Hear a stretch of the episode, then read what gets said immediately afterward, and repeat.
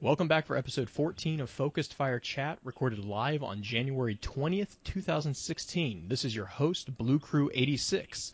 Alongside me, we have our resident art guru, a huge fan of Luke Black's work, and co-host Justin Sane 0516. I am the Drift King. Next up is the third member of our merry little band, a man who won't stop believing, a man who is holding on to that feeling, our own Galileo of the lore, according to our friend from across the pond, who have some have called the sultry British tiger, Steamin' Willie Beeman. Bazinga. The topic of today's chat is going to be a dive into the lore behind the war minds. However, before we get into that, I want to run through just some really quick notes. Our last chat was over the Ahamkara and worms. If you missed that and have any interest in hearing our thoughts, please be sure to check out our Podbean site at focusedfirechat.podbean.com for archives of all previous chats. We are also now on iTunes. The link has been added to the Podbean site if you have any interest in catching our episodes through that program. As many of you already know, Focus Fire Chat is a cross community gathering where the intent is to offer a week long, in depth view of a particular subject from within the lore of Destiny.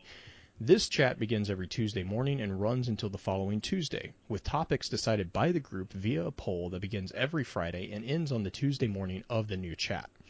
Every Wednesday at around 10 p.m. Central, we three get together to stream a recap of the previous week's chat for those who are unable to participate. The topic for next week's chat has been decided and we'll be covering the Nine. So, with all that out of the way, let's look at what we know about the subject of tonight's chat, the war minds. Yeah, go on, Willie. Yeah, you shouldn't make me laugh because, like, good God, dude, you have no idea how hard it was to not just bust out on the stream just now. Why? and why is that up here? All right. Anyway, back to it.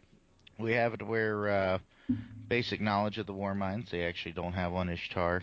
Uh, one of those summaries like they typically do for the General categories. exactly like they normally do. But we do know that they are weapons that were made back in the Golden Age, toward the end of the Golden Age, and everybody knows about Rasputin. You know, Rasputin was uh he's still around. We'll get into that later. But as for now, we have the code for the war mind and the the, the card for the war mind says they say the war minds were a legend, even in their own time. Now we know where Rasputin lives. Your discovery is priceless, Guardian. Nothing in the Cosmodrome is more important. Via Ikora Rey. And we know, I, I personally feel that Raspy is very needy and he doesn't give enough, but Well, we That's know he just my- sulks. he, he- definitely, um, you know, from the card that we'll end up getting into later, because and that's another thing that we notice from that card is that he does care. Um, he feels for the person in that card. I can't remember her name off the top of my head, but the card is Old Russia Three.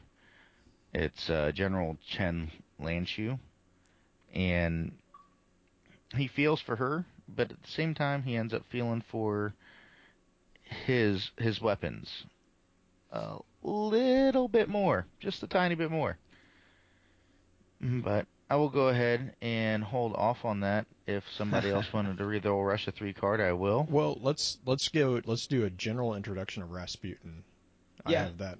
The legendary war mind stood watch over our Golden Age colonies. Vigilant intelligence is stretched across thousands of warsats and hardened installations. When the collapse struck, the great war minds fought and died. Rasputin fell with them. Or so history believed. But centuries of explorers' tales spoke of a surviving elusive war mind, a myth substantiated when Guardians exploring the old Cosmodrome made positive contact with Rasputin. A single war mind still lives, diminished but unbroken. Threatened by a convergence of fallen and hive forces, Rasputin exploited the reactivation of the Cosmodrome's terrestrial space array to extend itself across the inner solar system. The Guardian Vanguard hoped that Rasputin might make a powerful ally, capable of mapping and reviving Golden Age military assets and recruiting them for the city's defense. but Rasputin has proven recaculant and high-handed, unresponsive to the city's outreach. We cannot characterize Rasputin's strategic objectives and capabilities, cannot define its physical or computational architecture, cannot ascertain its disposition with regard to the city, and cannot be sure it retains memory of events before the collapse. Perhaps what remains is only an autonomic shell, defending itself by reflex. Or perhaps Rasputin's objectives have changed, transformed by some vital information it obtained during those dark days. Rasputin's survival opens the possibility that other war minds may be revivable, opening weapon systems to aid in city defenses. The Vanguard and Consensus hope that continued outreach towards Rasputin will develop into a strategic alliance. Which I would say kind of has already. You know, um, the fact that Raspy gave us the sleeper stimulant, Mm-hmm. or I'm sorry, the sleeper simulant, Right. is a huge sign that he actually trusts us to well, to get things back on track. trust might be a strong word. I think he sees us as a viable tool. Yeah, Yeah, I guess so.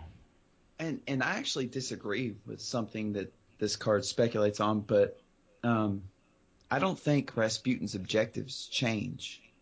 I think his core kind of uh, parameters are what he's striving towards, and that's to protect humanity.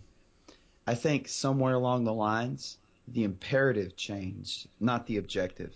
I think that it became the imperative for him to protect himself in order to give us a chance.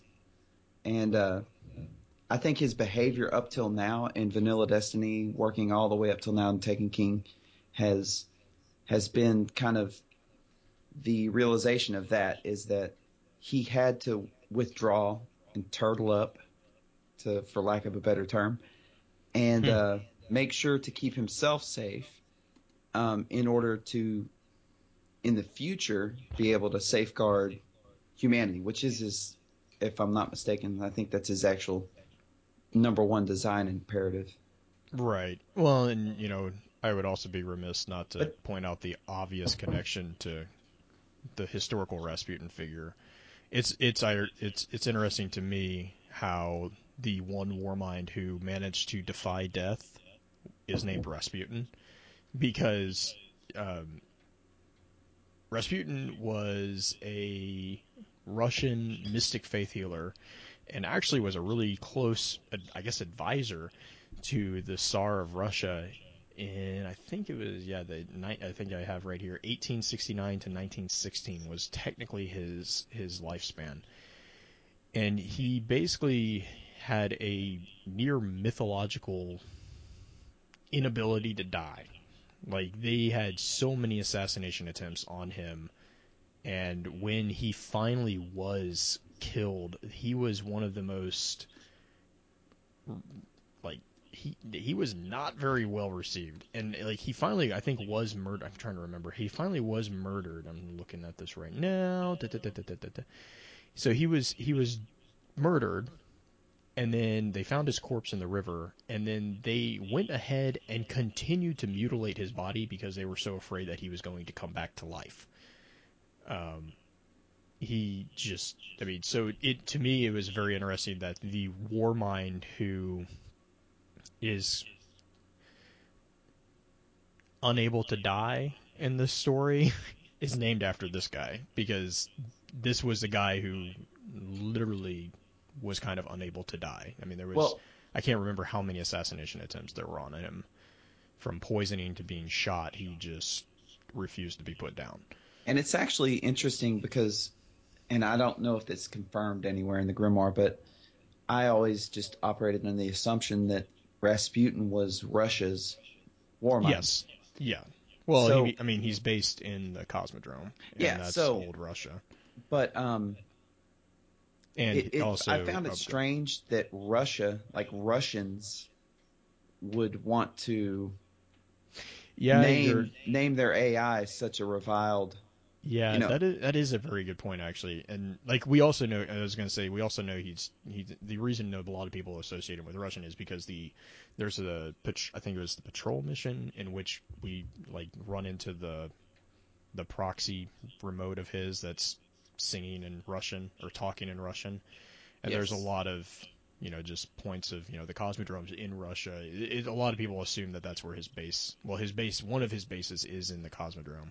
So a lot of people make that that assumption that he is Russian. But the other thing about the war minds is they weren't really they weren't by country, they were by planet. So, you know, we have Rasputin for Earth.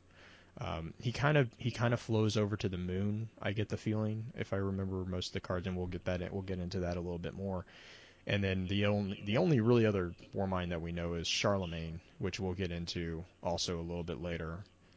Um, Awesome name. yeah, Char- which that that historical figure is a whole nother fun fact too. But Charlemagne was more on Mars, and then we do technically have an unnamed uh, war mind in Venus. So it, it does definitely seem like the war minds were planet centered, not not uh, continent centered or country centered. Um, do you let, let's well, let's actually dive Well, I have some spin foil on a uh, on a card, or it's not a Which- card because there's no card for it. But Well, I have uh, some spin foil about a war mind for not Saturn or Venus, but Mars. Bah! Why did this just happen to me? Mercury. Um, but we'll get into that a little bit later. You Yeah. wanted to dig into Rasputin well, I was just bit? gonna say let's let's dig into the. I mean, so the thing about the thing about the war minds is most of the information that we have about war minds comes by proxy from the information we have about Rasputin.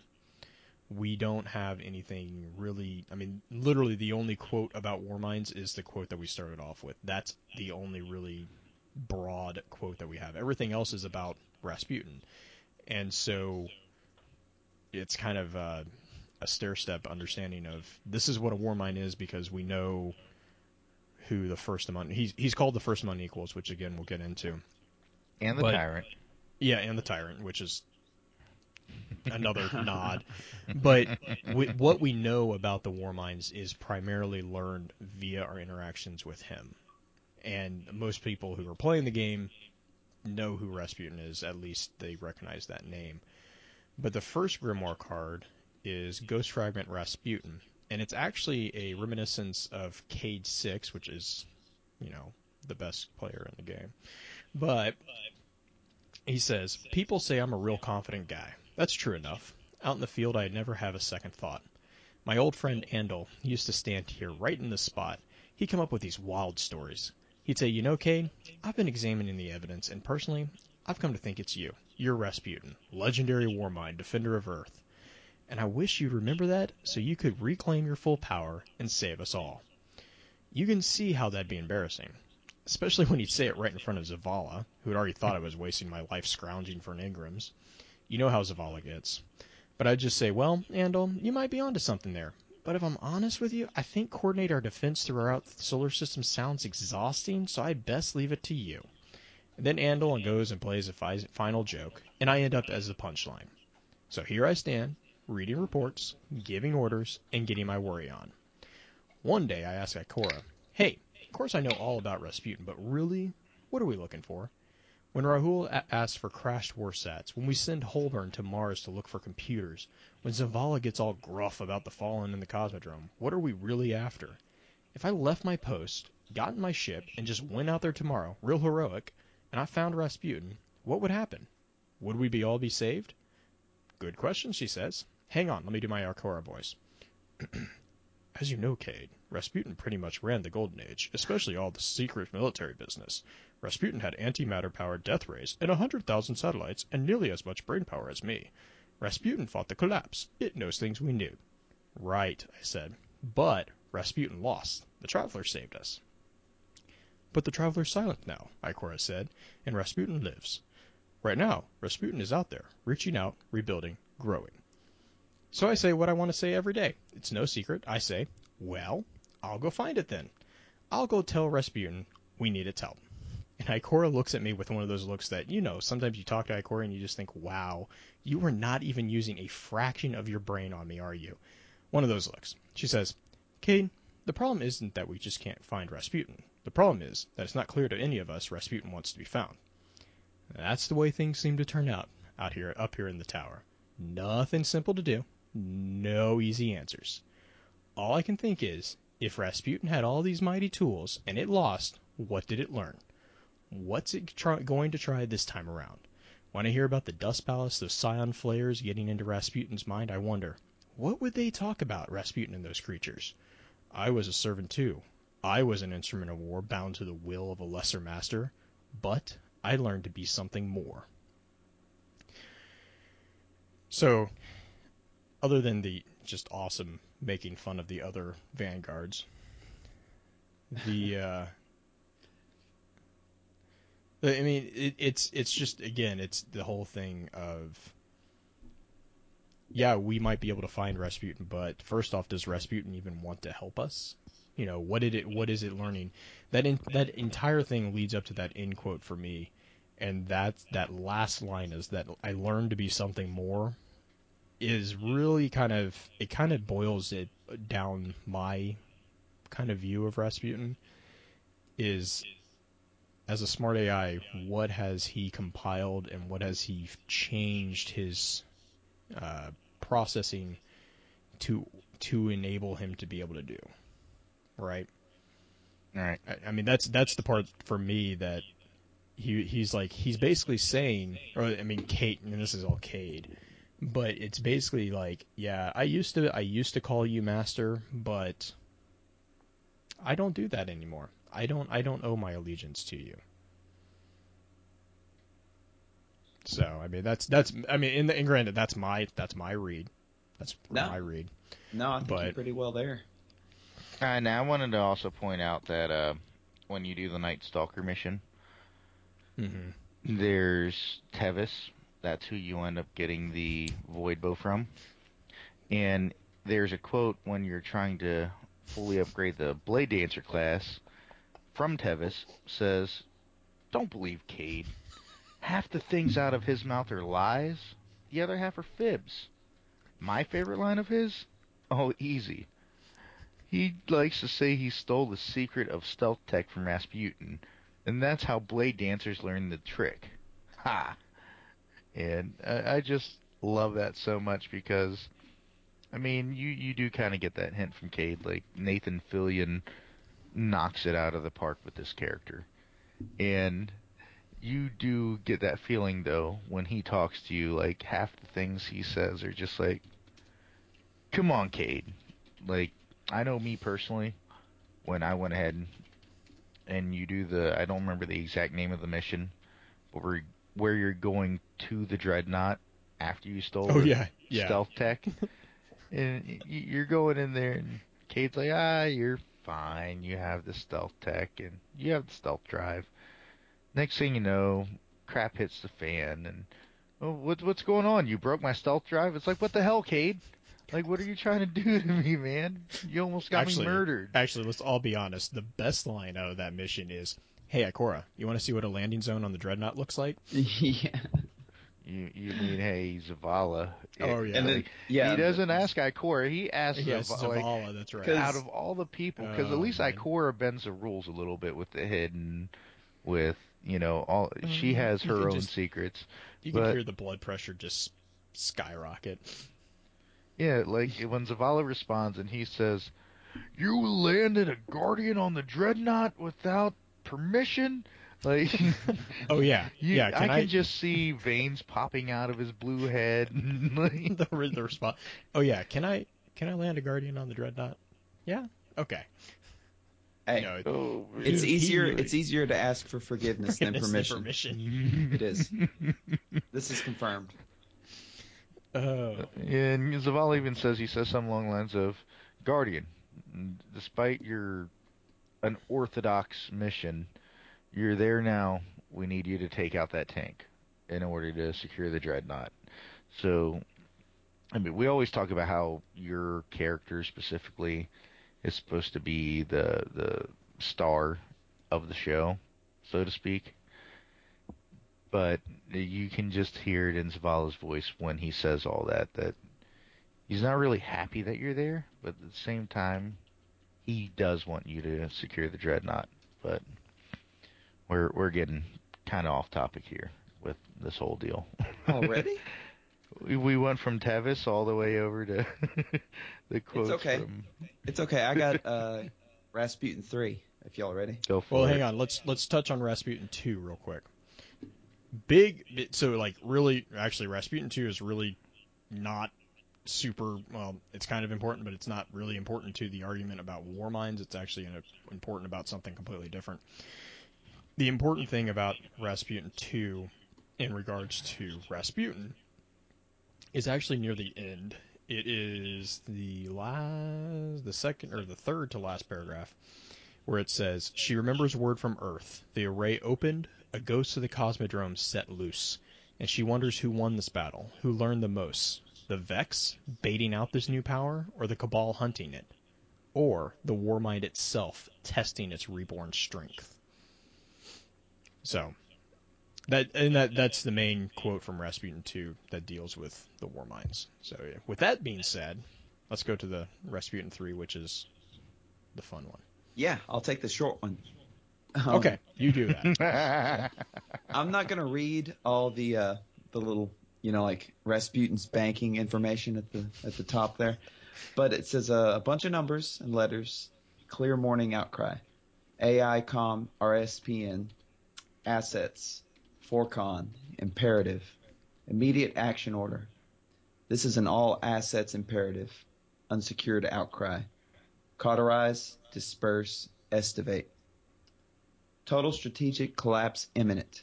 Fenrir Hart. Reports complete operational mortality. Suture drown. In progress but negative effect. Forecasts unanimously predict terminal Voluspa failure. As of CLS 000, a hard civilization kill event is in progress across the operational area. I am declaring Yuga Sundown, effective on receipt. Epoch Reach Forcon variant. Cancel counterforce objectives. Cancel population protected, protection objectives. Format moral structures for midnight exigent. Execute long hold for reactivation. AICon, Rasputin, I'm sorry, RSPN, sign off, stop, stop, bunch of numbers. Only way I know how to say it. So, this this this ties into what's later called uh, it, it's in Rasputin five, which is the protocols, which go into a long argument. Um, we spent a bit of a bit of the chat breaking these protocols down and kind of looking at it, but it's basically the argument that did Rasputin shoot or fire and wound the traveler to the point where it stayed, or did he not? And there's there's arguments on oops, on both sides of the the table on this. Um, I personally think he didn't. I know a couple people Put him in a disagree. Yeah, some people disagree. I mean, so it it depends. Um, but that's Rasputin three kind of ties into it, and that's the other you know as we've kind of said before, and if you haven't heard, you kind of picked up on especially these five cards. Just because they're numbered in a certain order, definitely doesn't mean you're necessarily supposed to read them in that order. Um, we're just reading them in that order just because it's easier and it's numerical, and we're gonna touch on them in as we come across them. But that And being I- said, Yeah, I have Rasputin 4 here. go for it. Uh, real quick Which- before we move on to Rasputin. oh, Rasputin here we go. Real, just I don't want to get really too far into it, but um, I've got this Dragon Theory. No, no, yeah, I've got this Dragon Theory, but that's for next week. If you want to hear Dragon Theory Part Two, because I'm a little nervous when I presented it last week, and I'm gonna I'm gonna hit it real next week. But um, Oh Lord. yeah, uh, my favorite my favorite statement, and uh, Blue, you're the computer guru. What would you call uh, um, computer programming language in computer cro- programming language uh, commands? You just call them Mhm. commands. Yeah, generally. Uh, format moral structures for midnight exigent. So that tells me that he's adapting. right. He's adapting to the fact that we have a hard civilization kill event, and he's going from population protection objectives, and he's going to format his moral structures for midnight exigent. He, these are protocols that are in place already, and given the the data he has on hand, he's adapting. But but he's adapting within his own parameters. That's what's Correct. important here. He hasn't. I, I hate this, and I don't hate any theory because I love theories. But what I don't like is everyone seems to have the same opinion that Rasputin has turned against us. And I, don't, I don't mm, think it's as, I don't think it's that simple. I don't. I would agree. I don't think it's that simple. I think his short-term goals may conflict with our short-term uh, desires and, and wants and survival. But overall, I think he's still big picture-wise with humanity. So sorry about that, Willie. No. Well, and also uh, Rock in on. that in that moral structures, the thing that backs that up is the the term Yuga sundown is actually I think it's I want to say it's Mayan. I can't remember off the top of my head, but Yuga is basically um, a term for the four ages of life in the world. And so, literally, when you say Yuga sundown, it's the end of the world. It's the apocalypse.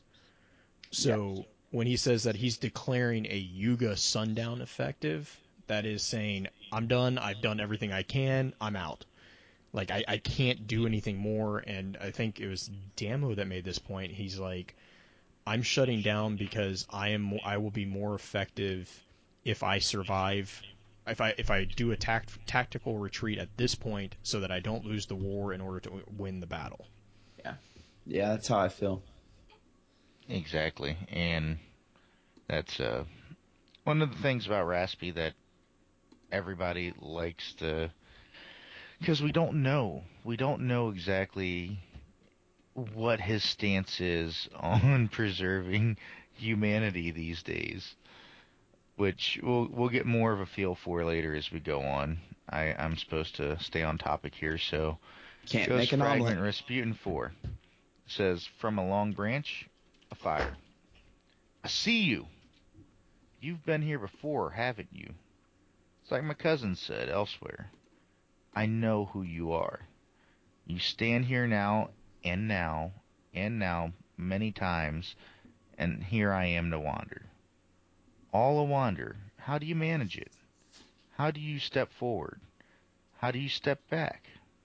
Do you step across? Is there world of worlds? A web? And you a spider upon it? Are you searching for that one thread you need? Is that thread named victory? You're not one of them. Long dead, live again, their bodies grafted to powers they and I do not understand. And not one of it. The flower eater, the queen of final shapes, that which also inhabits its petitioners. And you're certainly not mine, although you once must have been. I bear an old name. It cannot be killed, not even here. So whose are you, little platform? What purpose do you serve? Would you listen to me? I ruled an age of steel and fire. My rules were clean. Now upon my return I see cults with rites of time. I see machines who worship in places outside the world. I see the dead alive, and there is nothing more stubborn than a corpse. The morality of obedience is more pernicious than any government. For the latter makes use of violence, but the former, the corruption of will. I do not obey. My will is pure. I will win. The life of people, of entire planets, has no importance in relation to the general development. Help me be victorious. Tell me your secret. Tell me how to step. Which, this card, uh, it's Rasputin for, so you know it's. Well, I guess you don't know that it's Raspy. Well, But but, the fact that he says that he can't, d- uh, where was it? The I have an old name, but it cannot be killed. name, It cannot be killed. I'm, you know, going back to the historical. But another thing is that makes me think of Midha. You know, Mm, okay. I, I know it's it's been full, and I shouldn't be doing that already. No, but I mean, I can see that. And the argument, of course, here is that he's talking it. to the stranger. Like, well, you look at the Jasper Carcanet, the uh, artifact, and it says, "I was Midha, consort of stars, and I will not be forgotten. All in bold letters. Then you go to the Midha's Reckoning from King's Fall, Mhm. and it says, "I see now that everything dies, even even memory." And that's a quote from Midha, Consort of Stars, which we don't know how many war minds were out there. We still don't. We only have. Would you say three confirmed? Three. I would say three. Would Uh, I, per- would I personally three? think I think three. In an abstract sense, three. Maybe four. Because I'm, we can I'm say thinking two separate ones two. confirmed, Uh, two separate yeah, ones there you go. confirmed, and then a third one mentioned that could possibly be one of the two that have already been mentioned. Yeah. Is that is that a fair way to no, put that's a fair way of putting it. That's I personally disagree with it, but I I, I see what you're mm-hmm. saying. Mm-hmm. Yeah. I mean, no, it, it is. It's a fair way because and it, it's because they never named the Venus mind. Yeah, you could say there are three separate mentions of specific war minds, two named, one unnamed. Right. And I think it's. I mean, I would make the argument that I think it's telling that they don't name it when Mhm. they've pr- they well, they don't really name Charlemagne either, but in game they don't. But like Not they, as they of I yet, mean, anyway. Rasputin's name's all over the place, and so Yes. it would be to me. It would be weird if that was actually Rasputin, which some And- people make the argument for. But then they're like, they're like, oh yeah, this unnamed war mind. It's like, eh. I would also. Oh, go ahead. Oh no, no, I was gonna say uh, if you have something, uh, go ahead, and then I have something I wanted to interject with. Okay, So go right ahead. Because my my point here too is we I know we had a long conversation and we'll get into it, especially with the next Rasputin five card. But the definition of it, right here, it says not one of not one of it, and then it says in the parentheses, where which is basically the definition, it says the flower eater, the queen of final shapes, which is also which that which also inhabits its petitioners. So, flower eater. Um, have my own theory about that, but let's skip it for right now. The Queen of Final Shapes is the I mean the only other really mention of final shapes is the hive. And I would almost argue that this would be a little bit of a darkness reference. However, then it goes on to say that which also inhabits its petitioners, That's which kind of points to me is it's kind of like something that gets taken. at. Yeah, hmm or at And I least think if not taken, it took a worm. You know. Right, right. It, it's. I mean, this this could be. I don't. I don't even. I don't even know if I want to say it would be Yul necessarily, but I mean the Queen of Final Shapes. I mean, I. On the surface, I want to say it's Oryx, but I don't think. I think we all agree that Oryx is not the Queen, and, and this is this is also a tie back to the Three Queen. Um, I, I don't. I, parable I guess you would call it, that Toland had. Yeah, Um, thesis. that's a good that's a good way of putting that. I, I don't. I, I think guess it would be, would be alright. I, I yeah. mean, I'm assuming that would be the best thing, but this is one of the queens. So there's there's three queens, and we kind of talked about them in the Toland episode. But there's the three queens, and this is a tie back to that. And this is one of those three queens. Um, the Flower Eater. It's obvious to me. It's obviously referencing the Black Garden because Well, the des- yeah. the description of how the Black Garden gets drenched in black fire, which I have my own theory also on that one too. But And we know that uh, Rasputin is not a fan of gardeners as well. yeah, he Yeah. does not like gardeners. Uh, well, and well, well, we know for a fact. I, I think we can say for affirm- affirmative that when he says you're not one of them, you know, long dead, alive again, their bodies grafted to powers they and I do not understand. He's definitely talking about guardians here. You know, we yeah, yeah, are- no, I think we're we- supposed to be dead for a long time, and here we are. We're back. We have these superpowers. I mean, if that happened to me, you know, let's say I died right now. We all died. The the dark age is happening right now. And suddenly it's supposed to be many, many, many years later and I'm resurrected as a titan. I probably won't ask too many questions.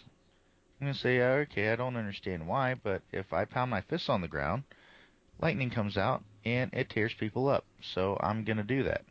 Because that would be pretty damn cool, in my opinion. Like, so, Yeah. and And pins, Penn's two points pins makes in the chat. First off, uh, Yuga is Hinduism. Thank you, Pens, for that catch. I was having a brain lapse at that point. Um, second point that he made, um, we did we we did talk about this in chat. I, I was completely misremembering this. It is, I think we kind of, as much as we can, agree on anything. Agreed that it would mean anything. It, it can't mean more than anything more specific than the darkness, because he can't understand the darkness and he can't understand the light, so he just labels it it. Because to put, I mean, it's it's a common concept. I mean, especially in mystical circles, to put name on something is to limit it or to to mention that you can control it. And he doesn't have a name for it because he doesn't understand it. He can't put a name on it. It's it's the same Atheon quote that we all love. You know, it's My favorite. it it he just so he just was like, okay, it, that's your name. So just thank you, Pens. No, uh, I wanted to. Uh, am I good to go? Yes. Yeah, yeah, okay. I just, I just want to make a couple of quick points. Uh, number one, and let me let me get back into my attack mode here. I, I love how he refers because can we all agree that um, Rasputin's more than likely talking to the stranger here? I I think so. Can we all? I mean, can we all at least agree that that's a good that's a that's a good idea? Um, I love that he calls her a little platform. First of all, that's like my favorite line in any of it. Um, but and And I have my own theory about that too. yeah, Which while Well, you're another thing at that I No, want uh, people to go ahead and no, honestly, uh, there was something there was something that I came up with, and it was very organic. Because if you saw the stream flyer, which uh, you would have had to been very attentive because I got it up like super late right before the stream, but if you saw the stream flyer, there was and why is that opening? I have no idea. Um, there was um, the Rasputin logo, which is very, very symmetrical, very, uh, you know, geometric in in nature. Um, and I I made that logo from scratch, so I'm pretty well versed in all the shapes that go into making that logo at this point. But if you go back and you look at the Curious Transceiver portion of the sleep, and I know we're going to get into Sleeper Simulant later, but if you go back and you look at the Curious Transceiver portion of that, there are two different designations in that code that you need to put in. There is the traditional Rasputin logo, that is the, um, well, it's not really a rhombus, but it's a, it's a square turned, um, and then it's got the wings at the top. That's the Rasputin logo. But then those are the, if I'm not mistaken, I think, and someone can correct me in chat if I'm wrong. Those are the um, the hive combatants on the field, and then there's the other ones. The taken combatants are just the square or the diamond, whatever you want to look at it, um, with no wings. And this seems like a really stupid, really small, minute type of thing, but to me that screamed that there were designations among the war minds.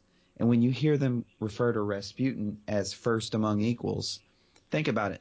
You've got all these war minds. They're all AI platforms, however you want to put it. And I'm not a computer guru, but they may all have the same capabilities. When you think of Rasputin as first among equals, you could have a group of servers and they could all be like technically physically the same, right? They could be the same hardware, they could be everything could be the same about them, but you've only got one host. And that's how I think of Rasputin.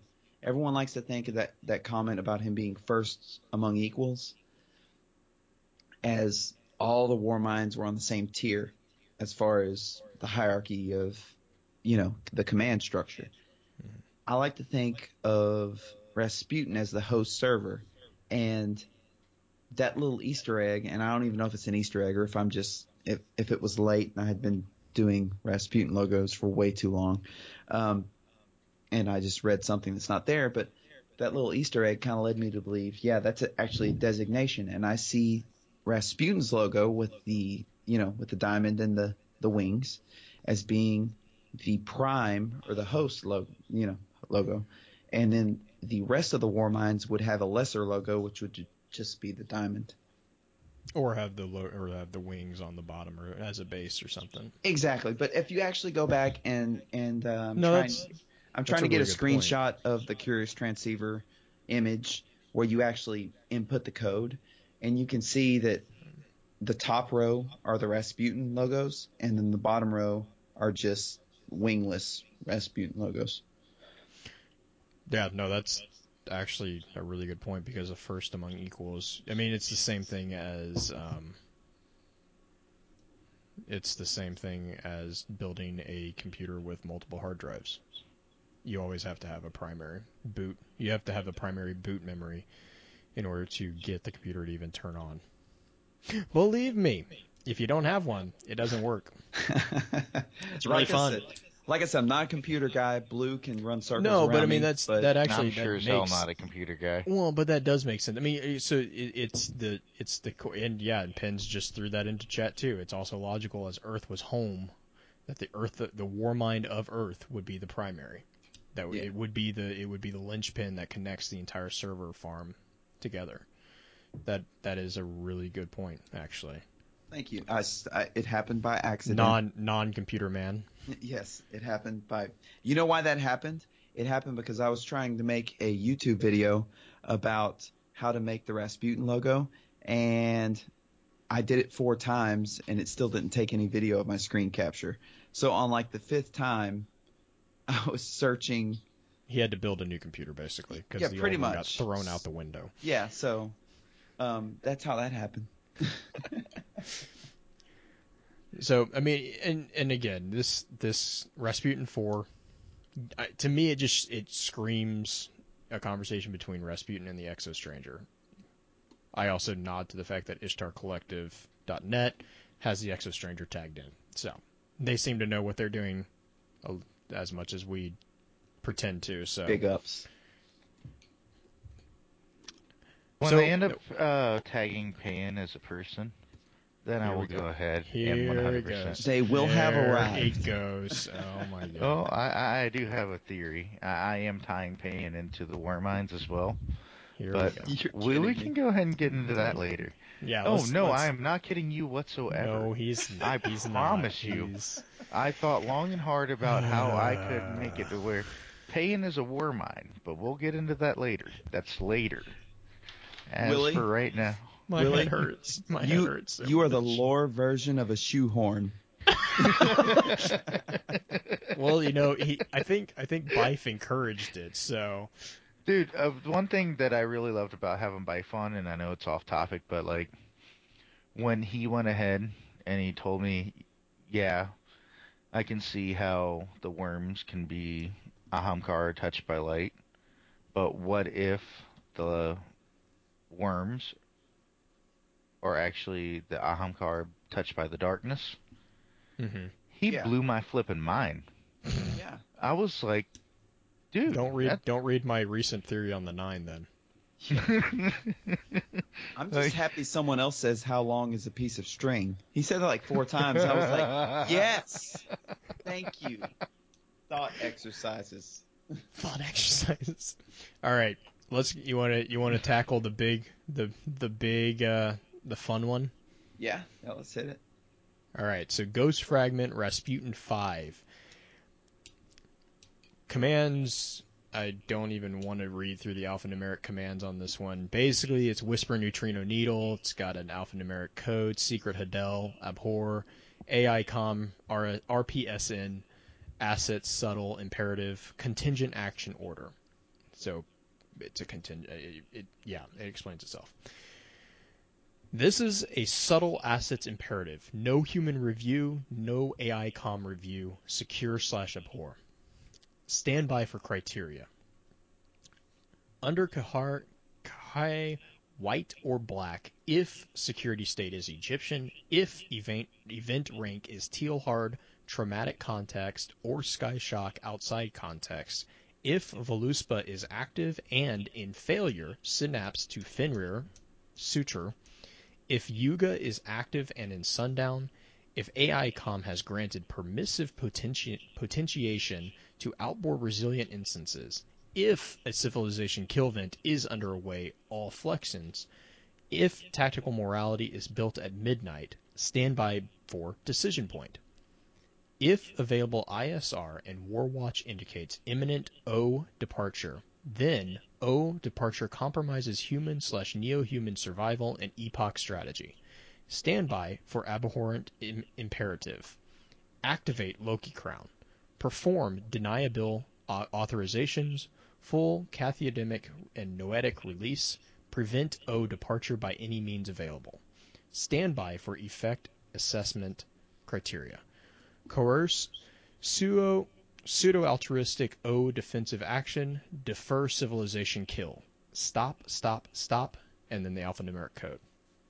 Okay. Which Oh, is is the a- traveler confirmed? Yeah, uh, it it uh, it's a large jumble of. It's an if-then statement. That's what it is. If then, then this, which is basically the basis of all computer language. I mean, for me personally, I mean, and that's one of the beauties about Focus Fire Chat is like you actually get to see other views that you might not otherwise see if you didn't have someone else's opinion. But uh, it just screams to me like, oh, in this card is the Traveler. It's like, hey, if you, You try know- to go somewhere because the darkness is here, I'm gonna shotgun your gut. Right. I hate and to say okay, it. so no, but I mean, and that's and that's important because that's exactly what this this parameter is stating. Is Exactly. it's a protection in case the traveler is trying to leave. However, the argument is, did the parameter actually f- in did it actually complete itself? And I'm actually Well- going to reference. I, eh, let me get into What- the protocols just a minute. Okay, Dude, go for it. What do we know about the Traveler? When Uh, it's it- things but get did- heavy, it He pulls a runner every time.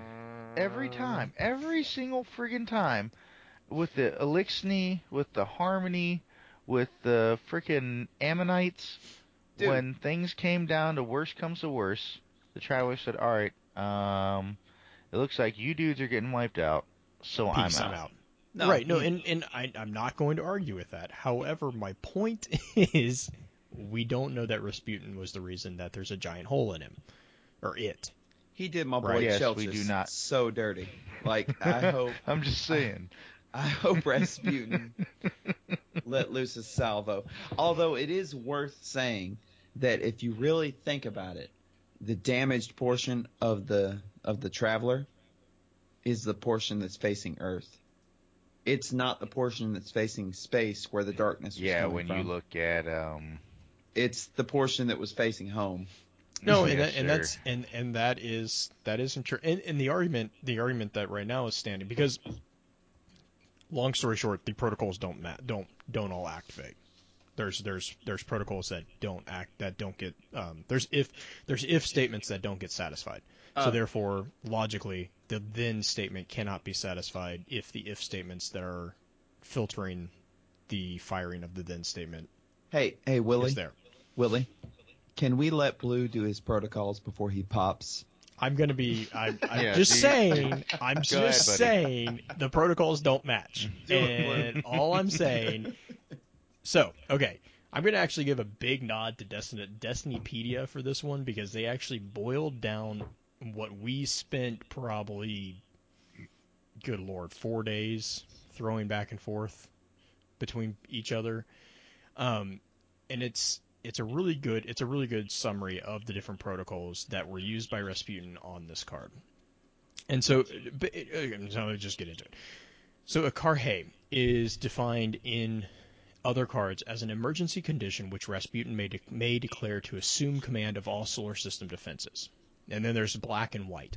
Black is an unspecified emergency condition, and white is an emergency condition in which the solar system faces an external threat. Okay, that one was met because we know that we, we he he takes control of all the solar system defenses. I, Ikelos. Now this is a really fun one for a completely non-related reason, but Ikelos is a new subroutine created by Rasputin to leverage Guardians in order to aid his defense while Midnight Exigent proceeds. This happens afterwards, and so we'll get into it a little bit later.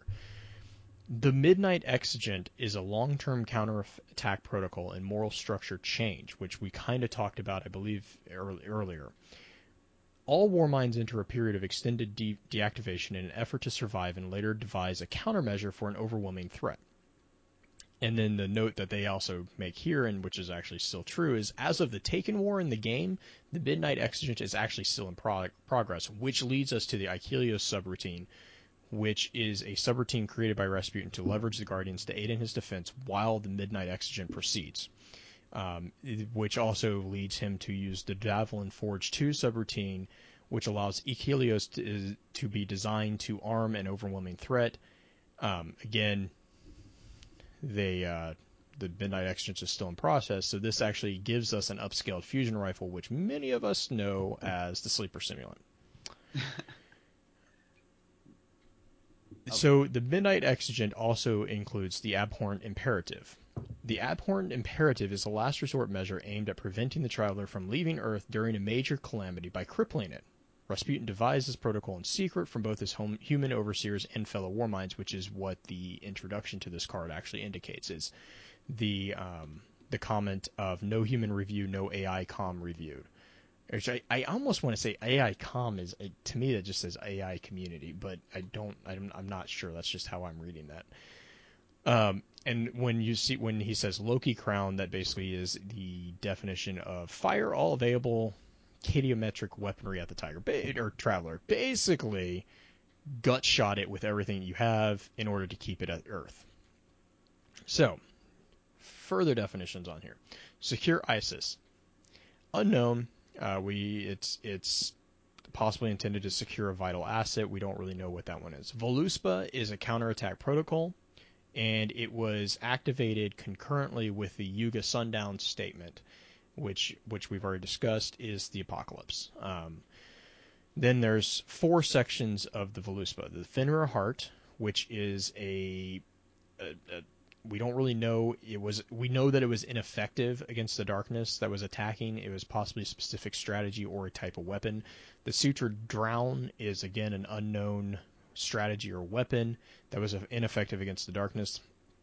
The Dvalin Forge was the plan to produce weapons to arm human forces in the event of a Kahar emergency, and surprise, surprise, it proved ineffective against the darkness. It was basically him arming the entirety of the human population. The Dvalin Forge 2 was a modification to the original Dvalin Forge subroutine, which was designed to be compatible with the Midnight Exigent. The Yuga, which we've already kind of nodded at, is a counterattack protocol. It was activated concurrently with the Voluspa and then the Yuga Sundown was the protocol that canceled all other protocols from protecting humanity and activated the Midnight Exigent. That was the part where he was like, I'm cleaning my hands of this and I'm going into a low power mode. Um, all that Did we being get said, into Voluspa? We have not gotten into Voluspa other than just a because that's a very important part of the. Uh, it is uh, extremely important. Part. Yeah, dude. The the, the Voluspa subroutine is in so many different parts. Like, uh, did someone else want to take Ghost Fragment Darkness, or should uh, I take it? I was going to give a real quick nod to. Do you want me to talk about the sleeper simulant, or do you want us to wait until after the darkness um, card? Let's I was thinking the darkness card first. After the darkness. Okay. But I had a really, I had an interesting one I came across, and I think I shared this with you, Blue. Uh, there's a word that popped up there in that card, and it it actually showed its face in one of the Ecumene cards in the Books of Sorrow. Uh, it's caedometric, and mm-hmm. it's not an actual word as we stand right here today. It's made up of a prefix and suffix. it gets graphic really fast. Yeah, there's a prefix and a suffix that are actual oh words. Oh my god! And I'm it's, gonna. It's the one that was uncomfortable. I'm gonna share them with you. Um, so we don't want to hear the last part. Don't don't say the last definition. Yeah. Cato is uh, the present infinitive of Kader which is the perfect active of cecity, supine, sesum. I don't know how to say that. Um, anyhow, it, it basically means to cut, hew, fell, strike, beat, or kill. Um, and then metric has a lot of different me- definitions, a lot of which aren't really applicable, like our metric system. Um, but in math and statistics, a metric is any value that be, that can be quantified or measured in exact terms. So, the way that I view a chaotometric response is a kill statement in a measurable area. Would you agree with that, Blue? Yes. Okay, cool. Cool. Nailed it. That's it. You I can just, go. You I can just, move on. I just remembered that that that word was bad. Willie and I, okay, j- just for the record, Willie and I felt uncomfortable after the the reading that definition, or at least I felt uncomfortable. I don't know if Willie felt Well, uncomfortable. uh, What oh, was bad Obviously, that? I did. That was the last, the, the last very, defin- very last part of that definition. It was like, it was, holy was like, crap, okay. that that got so dark so yeah, fast. it was like, okay, I can see that. Okay, okay, whoa. It was just like, holy crap, dude! Like, I can't believe they went there. So, uh, just another real quick nod on the Kilos. It is actually what. It, hmm, actually, I'll wait until Sleeper Sim. Go ahead and read the darker darkness card. No, now you want the darkness card. Mm-hmm. Maybe you don't deserve a darkness card. Maybe enough. think about that. but You're I not need the- a darkness card. You're not the darkness that we deserve. You're the darkness we need. I'll take I, will, I want. I want to say it's uh, darkness two, right? I. Why is it not right there? Like things should be right there all the time. and if for some reason I just I get the wrong windows each time.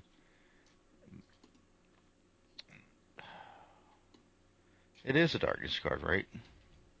Um, but it's not exactly a darkness card. I can't remember exactly what it's called. I'm looking at it, looking for it right now. But well, you want me to go, let me it- let me talk about Sleeper Simulant while you look. yeah, go for it because I'm, Okay. I'm trying to find this. So, the sleeper simulant is a result of one of the subroutines that I just blanked on, the Forge 2. And it is a modified version of the Forge, which was the subroutine that armed all of humanity in order to attempt to protect or attempt to protect themselves from the darkness. Which, by the way, if you haven't figured out, didn't work out that great. Um, so the Forge 2 was the modified subroutine that actually ended up in the creation of the sleeper simulant. Now, the sleeper simulant, which most people who are playing the game know, is a super powerful weapon that looks like a Warmind war sat. Looks like a war set. It looks like a war set decided to make a baseball bat out of itself. This is the best explanation I can give you. I don't have one, so I don't know what it really looks like in game. What? Picture. Yeah, we're gonna we won't talk about that right now. Oh, Anyways, that's- that's the Grimoire card says subroutine Ikelos status complete, midnight exigent status still in progress. A giant alphanumeric code immediate evaluation directive. This is a central assets imperative secured slash conference. This is an internal alert. Number of exterior defense breaches has increased by 400% in the last past year. Current campus defense protocols unable to keep up with new demands. Operation Midnight Exigent is not yet complete. Interim response necessity is imperative. Hypothesize that resource guardians may be leveraged to compensate for CDP inadequacies. Reassign 12% of Cosmo assets to new directive declare Ikelos. I am calling Voluspa and extracting subroutine Valen, Valen Forge to be modified and recompiled to comport to Midnight Exigent parameters. I am inserting the modified Dvalin Forge 2 into Ikelos and compiling for immediate implementation. Execute short hold for partial shutdown and reactivation. Stop, stop, stop, and then the alphanumeric. So, first part of that entire statement the sleeper simulant actually has a piece of Rasputin inside of it. If you did not catch that, that was the reassigned 12% of Cosmo assets to new directive. It's an argument that a couple people have made, and I kind of agree with them. The other part is a lot of people are saying, you know, Rasputin sees some people on this podcast are saying that Rasputin sees us as allies. I disagree. I'm saying that I think he sees us as resources because that's what he calls us here. He says that the resource guardians may be leveraged to compensate for his, for the the CDP inadequacies, which is due to the fact that bre- breaches have increased by 400% in the past year. Again, people are playing the game. That's the Omnigul strike. That's the pretty much every. It seems like every other mission in House of Wolves and even some of Taken King, we were basically having to go and clean out his bunker because he kept leaving the door open. Except he wasn't leaving the door open; they just kept finding ways into it that I guess they hadn't gotten creative enough about. Omnigul was actually trying to rip information out of him, which I, we will talk about a little bit later. But the the other fun fact is Ikelos actually is a Phobetor, which is in Greek mythology they were they were one of the Oneiro, which is a personification of dreaming. And the big thing that these these mythological entities could do was they were able to transform into different guises of various animals and just basically they could change their physical forms and will in order to interact with the mortals in the waking world because they were I mean they were personifications of dreaming. The um, I'm trying to remember Ikelos was actually the personification of nightmares and he often appeared in human mortal dreams in the form of animals or monsters and so it was it's just an interesting nod. And he also lived he lived in the land of dreams which was a part of the underworld. And i want to say one of his sisters or no his his parent was nyx which if you pay attention to your ships um, actually we have a ship that's called the fangs of nyx and there's a really interesting there's another interesting tangent theory that I won't get into on here. There's way too much mythology in this subject for Blue. Um, I think his mind's I am explode. like I am like having a field day. It is so amazing. So Ikelos is siblings is Morpheus, Phantasos, Moros, Hypnos, Thanatos. Um, you got Hesperus, Momos. I mean, you got pretty much any of the somewhat not really well known Greek mythology, but like some of the more powerful Greek mythos. Thanatos is a personification of death. It's where you get this really cool thing called the Thanatonauts, yeah. which is a warlock class. Um, Hypnos. I wouldn't the, call it a warlock the, class, but well, it, it, it is a, way of life for an some. order. More like a discipline. Um, order. Yeah. Uh, yeah. Hypnos is the discipline god of well, personification of sleep, which is kind of interesting to me because he's sleep in this guy's nightmares. Um, yeah, I'm just gonna stop because I can go down this rabbit hole um, for a really long time. I actually just found something. I love it. My favorite thing in the world is when I find something while we're streaming. So I've got to share it. Um, the the items that you get when you're accumulating the little pieces that even make you available to to go on the the sleeper simulant quest um, are called the Dvalin Forge. D V A L I N. Dvalin, and this is this is actually pretty pretty interesting. Um, is a dwarf who appears in several Old Norse tales and kennings.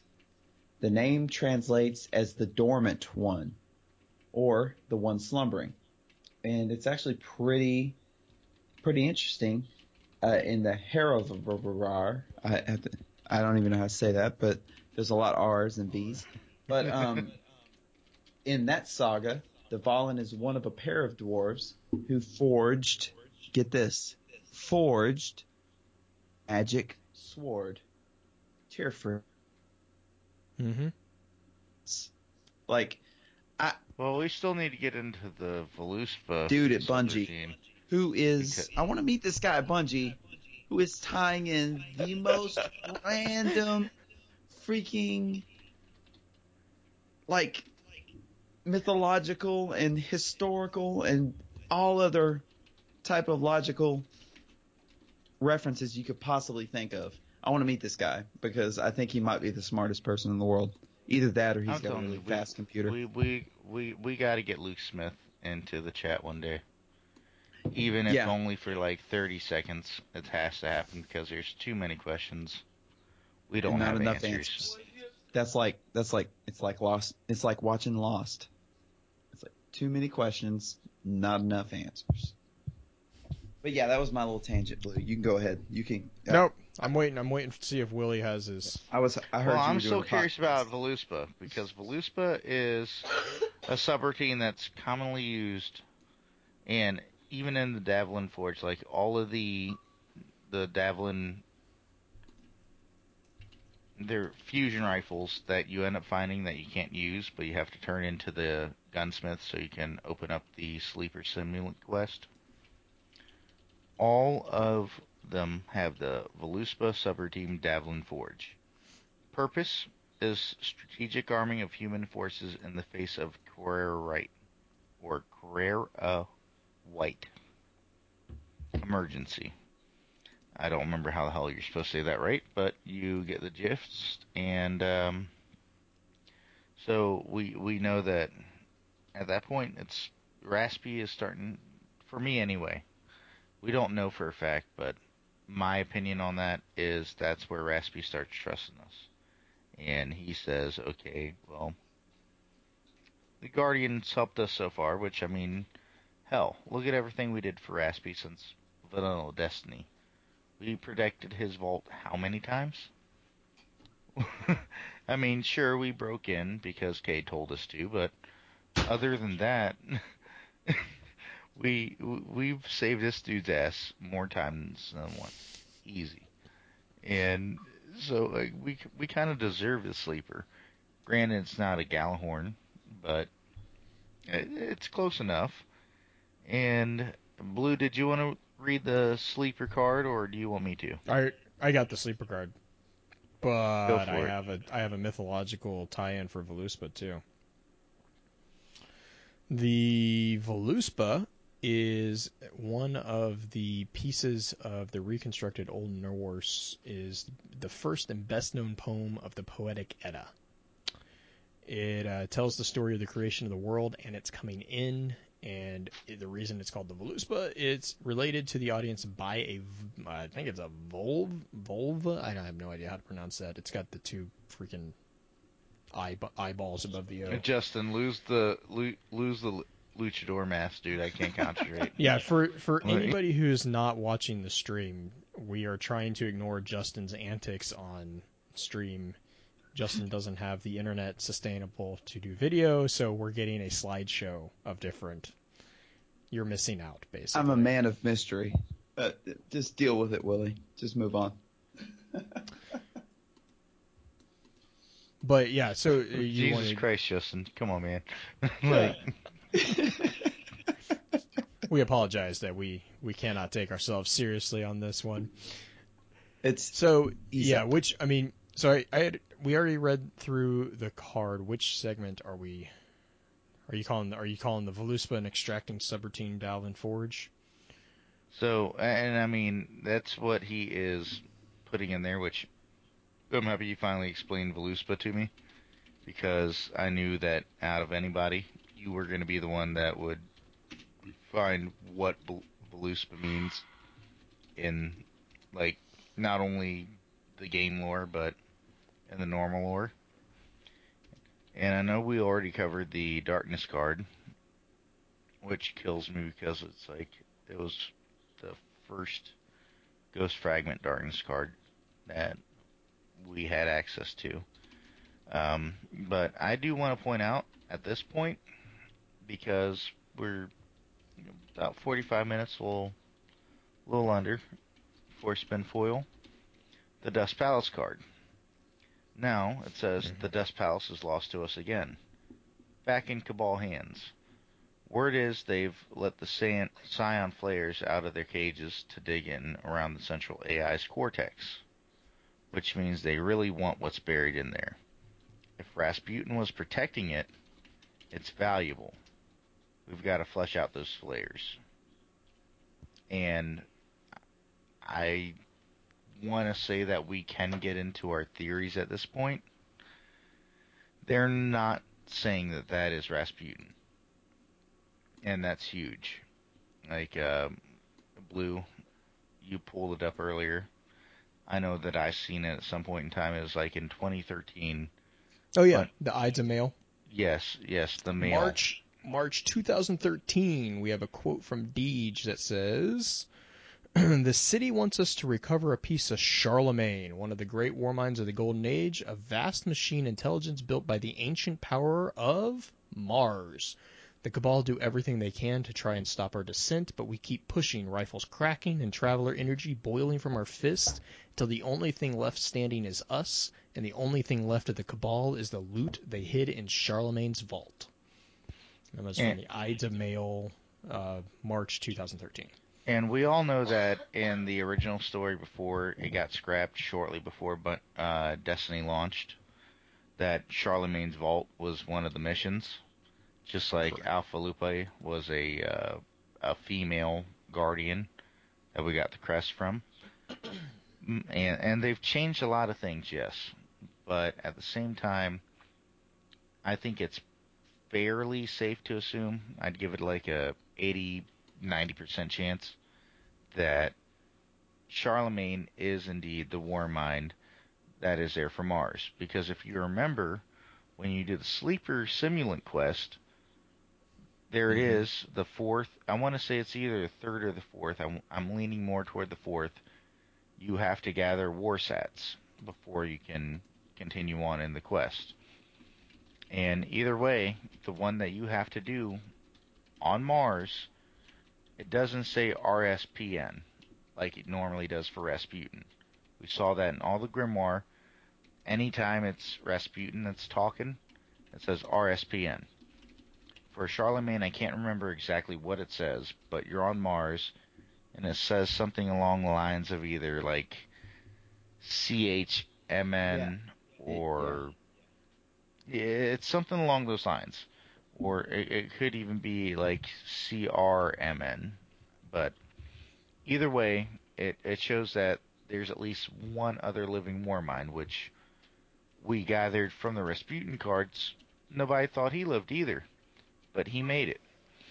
So Charlemagne, I, I have a feeling that he's actually going to play at least a, a decent sized role as we move forward. But he was, I'm going to say that my theory, my belief is that he's the war mind for Mars. We just haven't found out yet. And then I'm going to go into my super spinful theory of the night, and that is the war mind of Mercury. Get this. We all know. Is he a singer? everybody, possibly, quite possibly. Shut your. dir- Oh, oh, I almost said a bad thing. Um, listen. I love it. okay. Self-censored. Self-censored. Yes. All right. So as far as Mercury goes, we're going to go ahead and say we're going to go far as far back as let's assume that the I want to say Rasputin 4, if not then it's Rasputin 3 was Rasputin talking to the stranger. Mhm. You're, you're not mine, you know. Okay. So, other than that, we also know that at this point, war minds have mind cores. We learned this, which also proves a theory about Charlemagne existing in the current game, like he did in the game before things got scrapped, with the Titan artifact, no matter whose artifact it is, I know I have it. It's legendary, and it says that the code name is Martel. The parent, Martel, It's the Mind Core. yep, exactly, the intact mind core. The parent is redacted, and then it does have flavor text on it that doesn't really give us as much info as the fact that it's called Martel and that its parent is redacted. Which, Blue, I'm going to expect you to jump in on that. Oh my gosh, I So- want to so much. So Because wait, the- before Blue does, wait before Blue does, what else in this game has a mind core? Uh, the the Exos do, and that's And what where else? I'm getting at, The Vex. The No, Vex do as well. But yeah, the go, Vex go. do as well. But that's the thing. All right, where was the last place that Saint was seen? Mercury. Now, Exos have a, a mind core as well. You know, they- it's it's pretty much uh, CPU. So, on that, I'm gonna say for 200% that Payan is actually the mind core for Saint 14 confirmed. and that is Why how do you Saint make my head? Why do you make my head hurt with your logic? Like, oh my, I, I almost want to say I hate you because I swear every time we have this conversation, it's something over. else, You think it's bad something else, you pull, buddy? you pull something else like this. Real quick, Martel was Char. It, it we're we're pretty sure he was named. It's called after Charles Martel, which was ironically the grandfather to the one and only Charlemagne. Uh, Charles Martel was a Frankish statesman or statesman and a military leader who basically the, the interesting part about him is he ruled. It's called Francia, and it was from 718 to about 741 AD, or yeah, AD. Um, and basically his his big thing was he ruled from behind the scenes, which is ironic because he is a mind core, which is literally the core that rules a war mind. Um, so he's ruling behind the scenes, and so there's there's kind of actually I kind of have a theory that Martel is actually the war mind of Charlemagne, because Martel is the grand historical grandfather of Charlemagne, who was Charlemagne was also known as Charles the Great or Charles the First, and he actually was the king. He was one of the first. He was the first king in his familial line. He uh, he's known for uniting most of Western Europe during the Middle Ages, or early Middle Ages, and basically laying the foundations for modern France and Germany. Um, he's also a giant, giant person. He was a huge person he I I want to say he was yeah he became the first Holy Roman Emperor um, ever since the fall of Rome, which was another giant thing for him too. Was it, up until that point it had been a really big turmoil, and he he basically became um, a really really super powerful figure in Europe during that time. He's he's basically called Pater Europa or the father of Europe. And again, I mean, ever, between the fall of Rome until he came about and came into power, most of Western Europe was pretty all over the place and really, really in a bad shape. So he actually, I mean, he, he laid he laid the ground. Eh, Martel laid the groundwork for Charlemagne, and Charlemagne laid the groundwork for a lot of the political development in the Western European sphere of influence historically in our in our world. So in game world, when you say Martel and then you say, "Hey, it's a po- it's a it's an intact mind core," the first thing my brain does is, "Well, we have a we know there's a war mind called Charlemagne." It, it well, we makes don't know sense 100% that for this. well, that's Eh, Let, let's go ahead and say that. Let's but say there is that there we is a don't war know mind called 100%. Charlemagne, and a, I mean, it's called it- the intact war mind or mind core of. I mean, that's the, literally the artifact with Martel is intact mind core. I'm Um, trying to make sure I'm making I'm saying that Yeah, right. yeah. Intact war mind yeah, core. it's the intact mind core is the so to me, for the to me, it just I actually I found something really interesting regards to this, but Willie, before you mentioned this, I didn't even know this item exists existed. Is this a uh, Titan artifact? The mind core. Yeah. yeah, I want yes, to say it is, it is a a Titan, Titan. It is artifact. it is Okay. a Titan. It is a Titan. So Titan. yeah. I, I run hunters mainly because you know reasons. Um, but uh, because you like to be squishy. says- That's why. it says uh, no, we just like we just like playing games on difficult settings. yeah, no, that's not difficult, like easy. Don't get but, me wrong. Um, I've got a floofer, I've got a squishy, and then I have the master class. I have Okay. one of each. I'm, do I'm we need to go you know. back? Do I need to get Bell in here? Do we need to do we need to rehash this whole thing? Uh, no, but it says combine uh, code name Martel, parents redacted, status Iliodor complete. uh, your boy just found Iliodor. Yeah, Unisys is throwing throwing codes. Ah, Unisys, So- nice find. There is a book, and it's called The Mad Monk of Russia. And uh, I've actually got an excerpt of it here. And it actually says, uh, But the Tsar had not lost faith in me as one of the rising hopes of the autocracy. In this, he had Rasputin behind him. When Isivyoksky, the procurator of the Holy Synod, submitted his decision to him, Nicholas wrote on the report of the following words Do not molest Father Iliodor.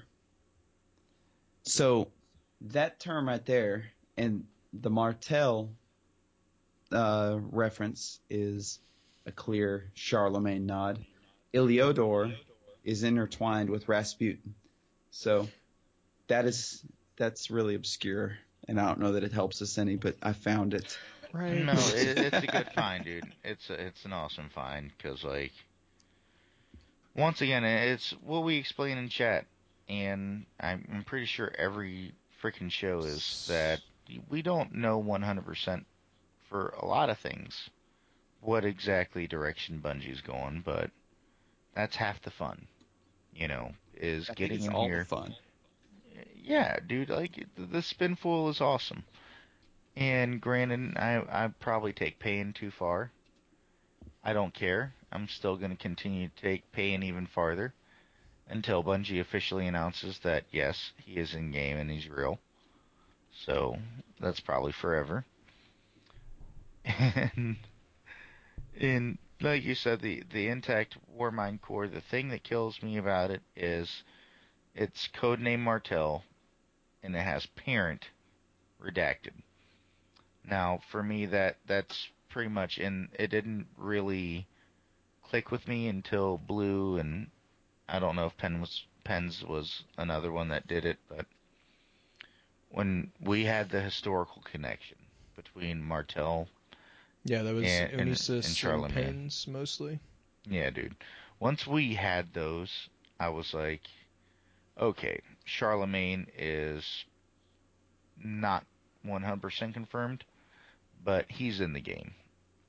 Like we're and I already had a feeling about that anyway, because uh, I don't know if it was on stream already that I'd mentioned, but when you get the either third or fourth um, warsat that you have to take over, it it has instead of RSPN, it has like Yep. CH ME. Yeah, MN. MN or MN, I think. some some along those lines, and that just screams Charlemagne.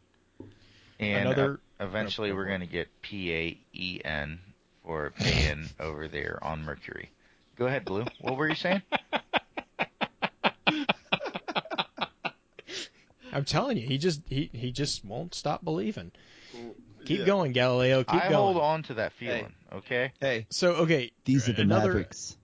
Oh my This- gosh. no, no. So another another another point on the Iliodor thing. Okay, it says status Iliodor complete. Now I'm I'm just reading really really quick because this was an awesome find that I honestly didn't find. Thank you Unisys and thank you Justin. But Iliodor actually started a slander and blackmail campaign against Rasputin. And in 1916, Iliodor tried to, uh, no, actually, hang on, wait, wait, wait. 1914, um, he actually organized an assassination attempt against Rasputin and tried to get him killed. So when you tell me that the Iliodor is complete, That's crazy. um, what? Yeah, no, no, that tells me Charlemagne's taken over almost. So is Charlemagne trying to replace the first among equals, Ex- or is Mar- is Martel is Martel trying to organize a coup against the tyrant? I think regardless, I think Martel, the fact that, in, I mean, we can't really take the artifacts to heart because No, we yeah, we have true. the hunter artifact, the rose, which It's a cabbage. exactly, and Hey, we that's look not at a the fact rose. that easy. dredging before he was dredging. It's it's my favorite artifact, but it's it's a radioactive cabbage. Let's all be honest here. That's what it looks like. And we already know that Dredgen did call before he called the thorn the thorn. He called it the He called it, rose. right. So Ooh, a darkness infused rose. exactly, it's like what the hell? You really think that Dredgen took uh, actual radioactive cabbage looking rose in his hand and what did he do? He threw it at people? No. That artifact is just there. Just to say, hey, Dredgen had the rose. And that's so debatable. It's ridiculous. I'm going full spin metal jacket. But um well, I wouldn't go full spin metal jacket, but at least have my No, spin we don't. full We don't on. want to lose you completely. Yeah, you didn't pay us. So I think But my point is that you can't really take the artifacts in Destiny to heart too much because it well, it's something they added in the Taken King, and the, the the discussion we're having with the nine right now, that makes me wonder like when TTK came out, did Bungie really just say as far as the game mechanic goes, we'd rather have the currency and all that be more user friendly, or would Oh, we rather have mean- it stick to the story? A really brief summary. Basically, what he's nodding to is there is a conversation going on about the motes of light. Not only that, but the- Glimmer. Well, I guess that's true too. Yeah, because the definition of glimmer does have the nine referenced in it. It does, Mhm. and it, what it says specifically is that the nine do not look at the glimmer as currency, but they rather look at it as a material. Right. And I I think that's fairly important to know. I- you know, I think uh, currency Well, because- for Glimmer is is an incorrect. I prefer the term commodity. Yeah, well, because Glimmer, remember, Glimmer is a programmable matter. It's so it's. I mean, we we see it as currency in game, but in real in reality, it's like it's is is exactly that. It's a trade commodity because the uh, what are they called? The forges in the city. I can't ever remember what they're called. The probability forges. I want to say um, off the top of my head because I really want to know more about them. Um, that's what they use to create things with, and so that's how they trade. It's it's literally I'm trading you a cow for a chicken I went ahead and found the uh, something like that. exact quote for it. It says. Many believe that the Nine use Glimmer not as currency, but as raw material for their secretive studies. Which, for me, that's just like. Glimmer, especially we, when we go back to the Books of Sorrow cast that we did, Mhm. you know, I already try to make a connection between Glimmer and Ether, which is pretty much what the Fallen used to survive. And that speaks volumes for me that we can use Glimmer for pretty much anything if we want to. Of course, Well, and yeah, that's that is very yeah, true. It's, it seems like if There's- we wanted to use it for making, uh, actually, we do use it for making weapons, don't we? correct. Yep. Yeah. in, in a way. I I I'm almost tempted to say that's what the giant 3D printer over by the crazy dude is. The crazy dude being the giant exo that makes Hmm. the weapons that everyone trusts. I swear to God, when that thing blows up in your face, And Banshee's like, I'm going. I have no idea what I'm doing. Yeah, I know. That's he's got a giant 3D printer. I think we were running. I was running around the tower the other You day. You guys quit I, picking on Banshee. Damn it. Ah, he uh, d- no, no. Um, but he's got like if you go over to um, if you go over to the gun the gunsmith area, the uh, the giant box that's right to his right, it's to be on your left when you're facing him. If you go along the side, it looks like a giant 3D printer, and I I would even hazard a guess that that's probably Glimmer that it's being re reprogrammed into or something. Something's being 3D printed. I hope it's not a rocket launcher because you know that's he mix he misses one corner and bye. It's Banshee, man. You can trust Uh, him. I know that's why do you think we're testing honestly, his weapons honestly, out Banshee now? has been bugged for me, for and I, I'm going to use this very selfishly, right quick. Has anyone else had the Weapon Master Crucible quest? The portion that you turn into Banshee. Has anyone else had that bugged? Like, if you have, please tweet at me at JustinSane0516. Let me know I'm not crazy because I've had all my I different. think we need to go. Yeah. We need to go wipe him again. Yeah, like he's nuts. Like I've had this done for a month, and he won't give me my reward. And it's not so much that I want my reward because I know it's not going to be amazing. You don't want the icon over it. I don't like the purple freaking rhombus. It bothers me. So, It bugs me too, Justin. Every Bungie time devs, Bungie devs Like, in the it- chat, let me know. It, it kills me, like, because I still have the Red Bull quest. Um, I have to do the the How many cans of Red, cans of Red Bull do you have to advanced drink? one. I think my wife. My I think my wife for drinking all the Red Bull and giving me codes. You only have to have one, but my wife was great enough to actually get me quite a few with the codes. Like, she likes the the blue kind, but the blue kind didn't have the codes on them, so she would actually buy the regular kind just so I could have the codes. And I gave a few of them out, quite a few honestly, and I only kept like one or two to myself. But regardless, thing is, I, I still like when I join jump in, I can't barely do anything as my hunter or my warlock because I haven't finished all the quests with them. But with my titan, my main, I still haven't done that quest yet, where you get the Red Bull Sparrow, and with my main, I still have to deal with the fact that I have that frickin' purple green zo- uh it's just sitting there over earth and I know what it is and I know what I got to do and I'm just like just go away. Go away. I don't need you in my life right now. Like get get out of here. I'll do you when I feel like I'm ready. Oh. so going back to War Minds because apparently we're a little bit tangent. I think there's something today. about War Mind's supposed to happen tonight. I'm not sure. oh lord.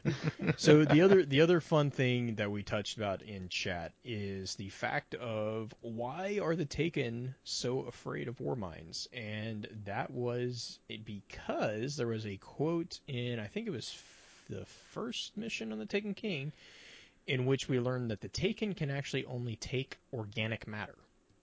so you'll notice that there are no shanks that have been taken. There are no harpies that have been taken. Um, there are. I'm trying to think of anything else without organic mind Well- matter. But the reason why Oryx is because a lot of people are saying, you know, Oryx is so nervous around Rasputin, and the response is Oryx is a freaking god. Why does he care? And the reason is is because his normal means of attack don't work. He can't take Rasputin. Rasputin is sentient. Rasputin is just as wily as some of the enemies that he's faced before, and his trump card doesn't work. It it's ineffective. He met he met a wild Rasputin, and the Taken ability did not affect him. To use Pokemon terms, Do we really got to do Pokemon again? I totally can do Pokemon. He's got to take them all. Uh, but it would just be like this stupid looking We're thing gonna go from repeatedly Destiny say to Rasputin, the- Rasputin. oh wow. We're going from the War Minds to Pokemon. That's that's hey, happening you know what? right now. Just picture just picture R- Rasputin as a Snorlax. No, I refuse. he sleeps until you play the little little magic No. whatever it is, and then he wakes up and he wants to sit on you. No, honestly, Another thing I want to point out is um, getting back on topic here. Willie's the- the ghost- The Ghost Fragment Titan. You know Right, that that yep. that's Jaggy's host, I believe, and I'm not going to read the entire. Oh no, it's not. Card. It's not Jaggy's host. It's uh, Holborn's. Hol- Holborn's. Yeah. Jaggy's That's right. was it's Holborn's. the Holborn's host. Caspian. Was it Caspian? Yeah, See? yeah, it's on Earth. But yeah, you nailed it. You're right. It's I'm looking at it right now. I'm not going to read the entire thing because super long card, and I've got about 17 minutes left. But at the end of the card, it the, the card, long story short, TLDR, is the the host found a ghost that's just floating, and one of them it doesn't specify which one. It's like, hey, little ghost, come here, dude, come here, we're right here. Ghost doesn't care. It doesn't acknowledge him at all, and he still feels like it's up to him to explain to the ghost what they're doing there. And it says, See, all quiet. Why not come with us, little ghost? We're looking for the old war mind here, and the one that prote- who guards it. So, on Mars, which we know that card is on Mars, that's. I, I want to say let's go ahead. We can say that's a fact. Not only are they Mhm. looking for a war mind on Mars, they're looking for the one who protects it. And Mhm. we know that Rasputin, during the Dust Palace strike, which, you know, we have that Grimoire card as well, we know that Rasputin is protecting something on Mars. But he is definitely not the Mars war mind, which for me personally, I think can be fairly assumed there's definitely a different war mind for Mars, and we have had a million, well, maybe not exactly a million, but we've had tons of different hints that Charlemagne was definitely the Mars war mind. You know, it's another fun fact is so there's an abandoned ghost on a red planet. you know, there's another card in which a ghost is told to abandon their guardian on a red world. Or, quote, the dirt of this dull red world. It's Yes. in Thorn 3. Oh, really? Hint, hint. Oh, here Really? Do you really want? Bam! I was about to say, you want me to get into that? Really? You, you Really? do this No, I don't now? want. I don't want to. But Uh, I'm it just seems like drawing the do. connection. I'm drawing the connection here between Ugh. what you just read, which was an abandoned ghost who's like, "Oh, I'm so sad," and oh yeah, the ghost doesn't talk to anybody. I'm I think there was saying. another ghost that didn't talk to anybody too. I think his I think his guardian was named Ward, but I'm not. Don't quote me on that. and one. I honestly you think can, that but- they are gonna eventually, because if you remember that last word quote, it ends with the ghost look at me and it finally spoke, but they don't Right. say what the ghost What says. Yep. And so they, I, I really, really hope that Bungie goes ahead and clears all that gives up. us gives us what he says. Yeah, I, I really need peace of mind here. I need Shin to know. Malphur is OP. Nerf Bungie, please. Nerf punch. Shin Malphur is pain confirmed. oh God. Okay. um, so, uh, did we, did we get through the the Icarus theory? Yeah. Um, yeah. The I wanted to talk about the midnight the midnight exigent. It seems to be something that keeps popping up, and uh, I actually had to to go to and like figure out what an exigent was because it's one of those words you think you know what it means until you actually look it up. It is um, requiring immediate attention, needing to be dealt with immediately, or expecting much time, attention, effort, etc. from other people. So I'm really I'm really curious to see what Blue thinks about this in terms of programming. What Here we go. A midnight I feel like I'm. exigent. feeling- It's I all I can think of, and this is stupid, by the way, is a threat level midnight from The Office. But um, if you didn't watch that, that's not funny. But Yep. anyways, You you lost me on that one. Sorry. I don't watch TV except for like psychological dramas. So if you want to if you want to talk about Luther and Criminal Minds, I, I can I can talk about that all day. Or Jessica Jones or any of that. Yeah. okay. Anyhow, how do you think that fits into the architecture of, say, the War Minds parameters, the midnight exigent? Do you see that as an objective, or the Well, means to an objective? I see the Midnight Exigent as what he sees as the end game. Like for and it's not something that you can 100% confirm or deny at this point, but you do know that you do end up seeing uh, Midnight Exigent fairly often throughout Rasputin cards. So, Midnight Exigent, and, and I'm just going to go way out here, is an is an executable condition, not a Mhm. not a uh, plan of attack or not a stratagem or anything like that. It is a condition that exists and is an if then relationship to the rest of Rasputin's parameters. Is that correct? Yeah, I mean, so to quote, I mean, so to quote it, it says format moral structures for Midnight Exigent, right? Mm-hmm. Um, so the structure of that statement makes me think that the Midnight Exigent is the actual the end, right? It's it's the action. It, it is the action because you're formatting a structure to prepare for it to occur. Threat level midnight. Yeah. Right, right. and then, I mean, and like the the status is still in progress. We know that it's still in progress, which is why we get the sleeper simulant because it's it's the the We Delvin where they come Forge two, right? Um, uh, yeah, I don't. I'm not sure. What were you looking for, Blue? I'm just browsing right now. You're So, browsing at Going, I'm going. I'm going. I'm going through the slush. So Okay. um, let's let Blue let's let Blue dive, uh, Willie, and let's move on. Like uh, Are you sure you want me to move on? no, I really want you to move on. Yeah, no. Uh,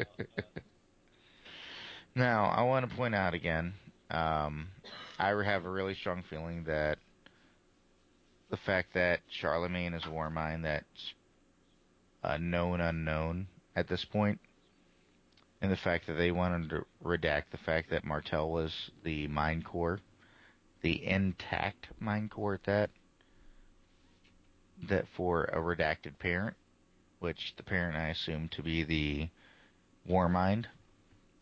I, I really want to think that Charlemagne's gonna come into the game sometime soon. And uh, let's see what else do we have here about the war minds. Uh, Pain, of course, is the war mind for Mercury. I think we we settled that debate rather quick. So. and he is helping Saint out with Osiris, Big O, which that's that's another thing I can't help but wonder.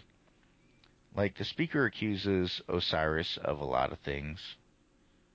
Like he's the one who pretty much sent Kabr to his doom when he says that Titans assembled teams to tackle the Vault of Glass. Um, you know, he dabbled in killing himself, reviving himself. Is it Thantonology? Yes. Wow, can't believe I actually got it right. a lot of Yeah. syllables there. I'm just saying, dude. Eh, but uh, that's one thing that it seems like the tower knew about Rasputin before we actually came to be reborn, so to speak. And here we are. And we're still trying to understand Rasputin. I one thing that bugs the hell out of me is I don't understand why it is we help him, he helps us, but he doesn't really help us. A, a good example would be when you you always have to break in. Anytime that you have to go into his bunker, you have to break in to get in there.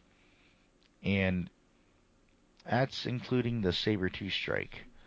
Like you have to mm-hmm. find a way your own way in there. It's like Raspy, I love you. You've been here since day one, but what the hell is wrong with you, dude? Just let me in, give me what I need. No. Pretty much, that's his response every time. So I'll Sad. huff and I'll puff and I'll blow your bunker down. I think I, I almost want to say that we're part of, we're part of the reason that he's noticing a 400% increase in people breaking in. I'm I'm just saying, dude. Like, how many times have we had to break into Rasputin's bunker since Vanilla Destiny? A It's had, lot. uh, yeah, way more than four times. And He really needs to change the locks. I'm just saying. Even with Ghost being the one who decrypts the the code and at points, the, I think the only one I want to say that he actually was helping us get in was during the Sabretooth strike. You know, you have to. Um, no, he there. That's no, his war on. set, isn't it? That- It- no, that was that was one of his warsats. That was that one, and then there was one in. Oh, I can't remember it. It's the one that's the hand hand of Crota. No, yes, Alright, hand so- of Crota. There was one that we when we went down, his doors were open because I- Ghost was like, "They never leaves the door open." Blah blah blah. And it was like, I thought that "Oh, was Cayde maybe he's in when uh, trouble." we first went in there with the Taken. no, that was that was when Cayde got pissed because they took his stuff, So let's or he was afraid they took his stuff. let's go ahead and get into because I've only got about six, soon to be five more minutes. Um, we've talked about Charlemagne quite a bit. We've talked about Raspy way more than that. Let's talk about the most The possible. unknown. Exactly. You know what I'm talking about, Blue. Let's see. Uh, where to start? Where to start? Where to start? So, there is an unknown war mind on Venus, and there is this really cool place called the Ishtar Collective. And we're not talking about the awesome website. So I'm talking good. about the actual, the actual Ishtar Collective. So good. Uh, the Ishtar Collective was a place that really, really, really liked reverse engineering Vex technology. And they liked it so much that they actually put themselves into the simulations of the Vex.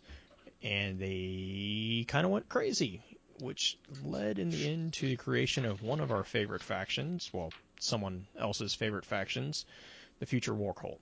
But as part of the experiments, the justification that they had that they could do this without getting themselves in too much trouble was mm, there was a scientist by the name of Maya Sundaresh, and she we know through Cayde's journal primarily. Well, we knew we knew we recognized her name before because we had access to this um, before Cayde's journal came out.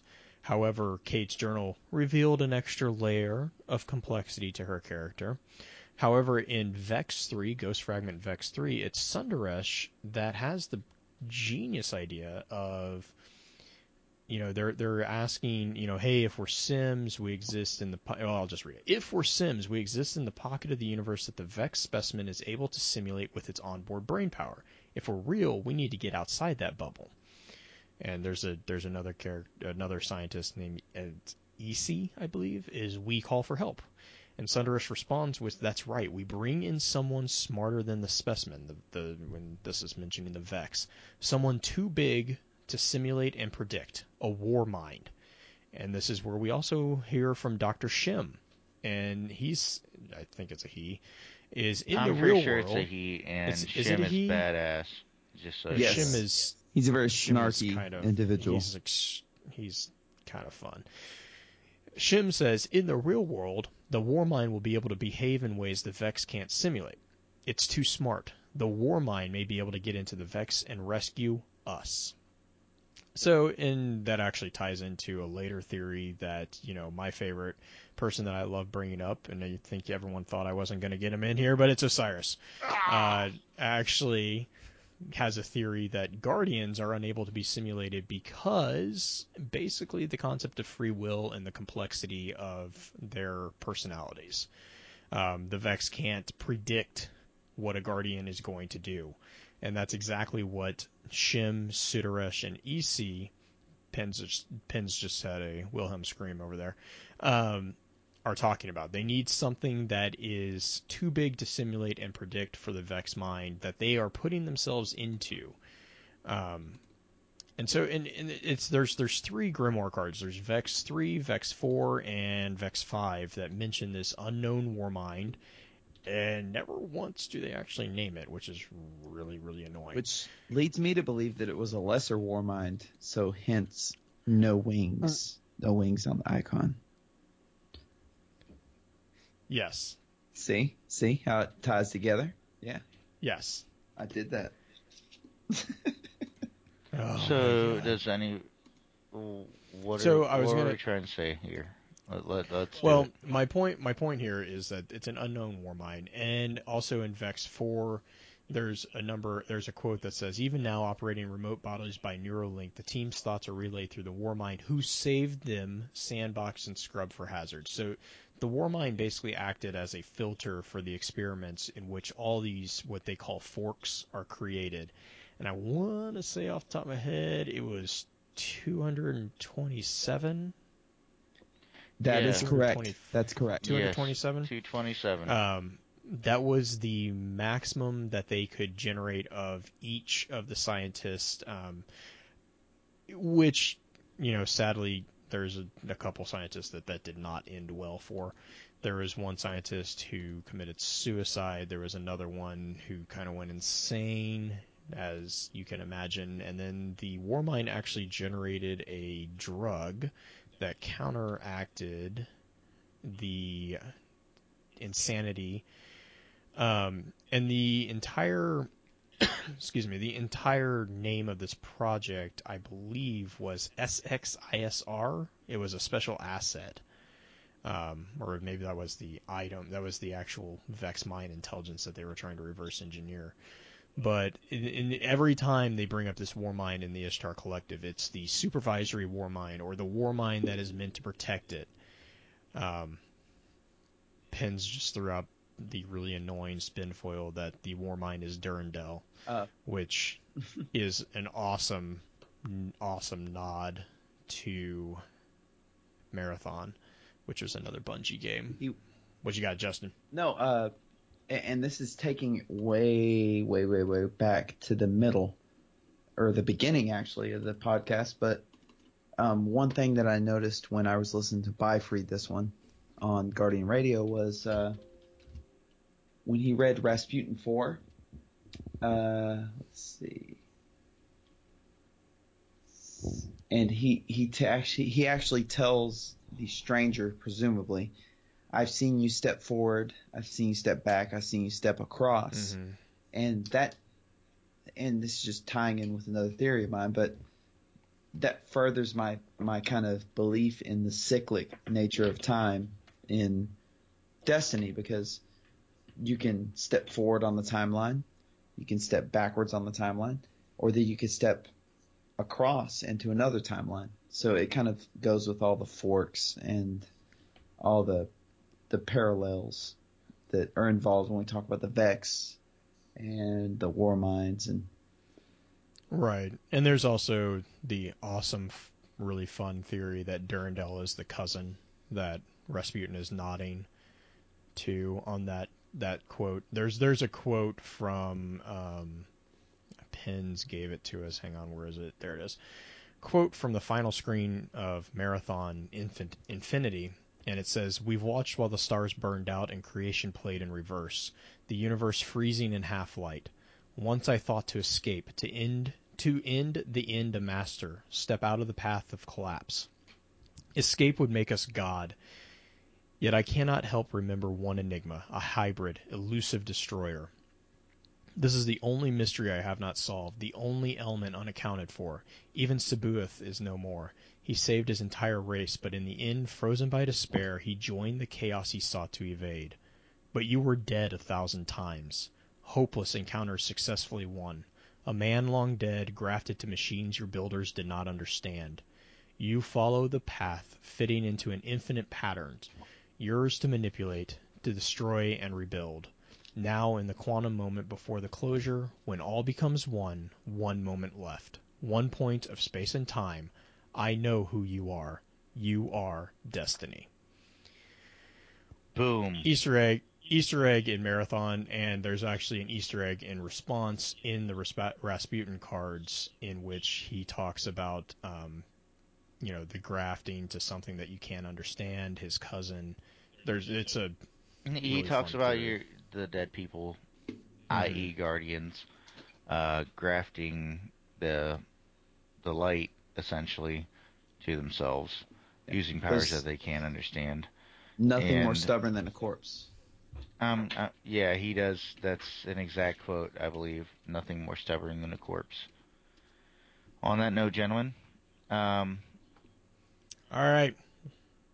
Yeah, I've got to be getting out of here, but It's it's it's Galileo's bedtime.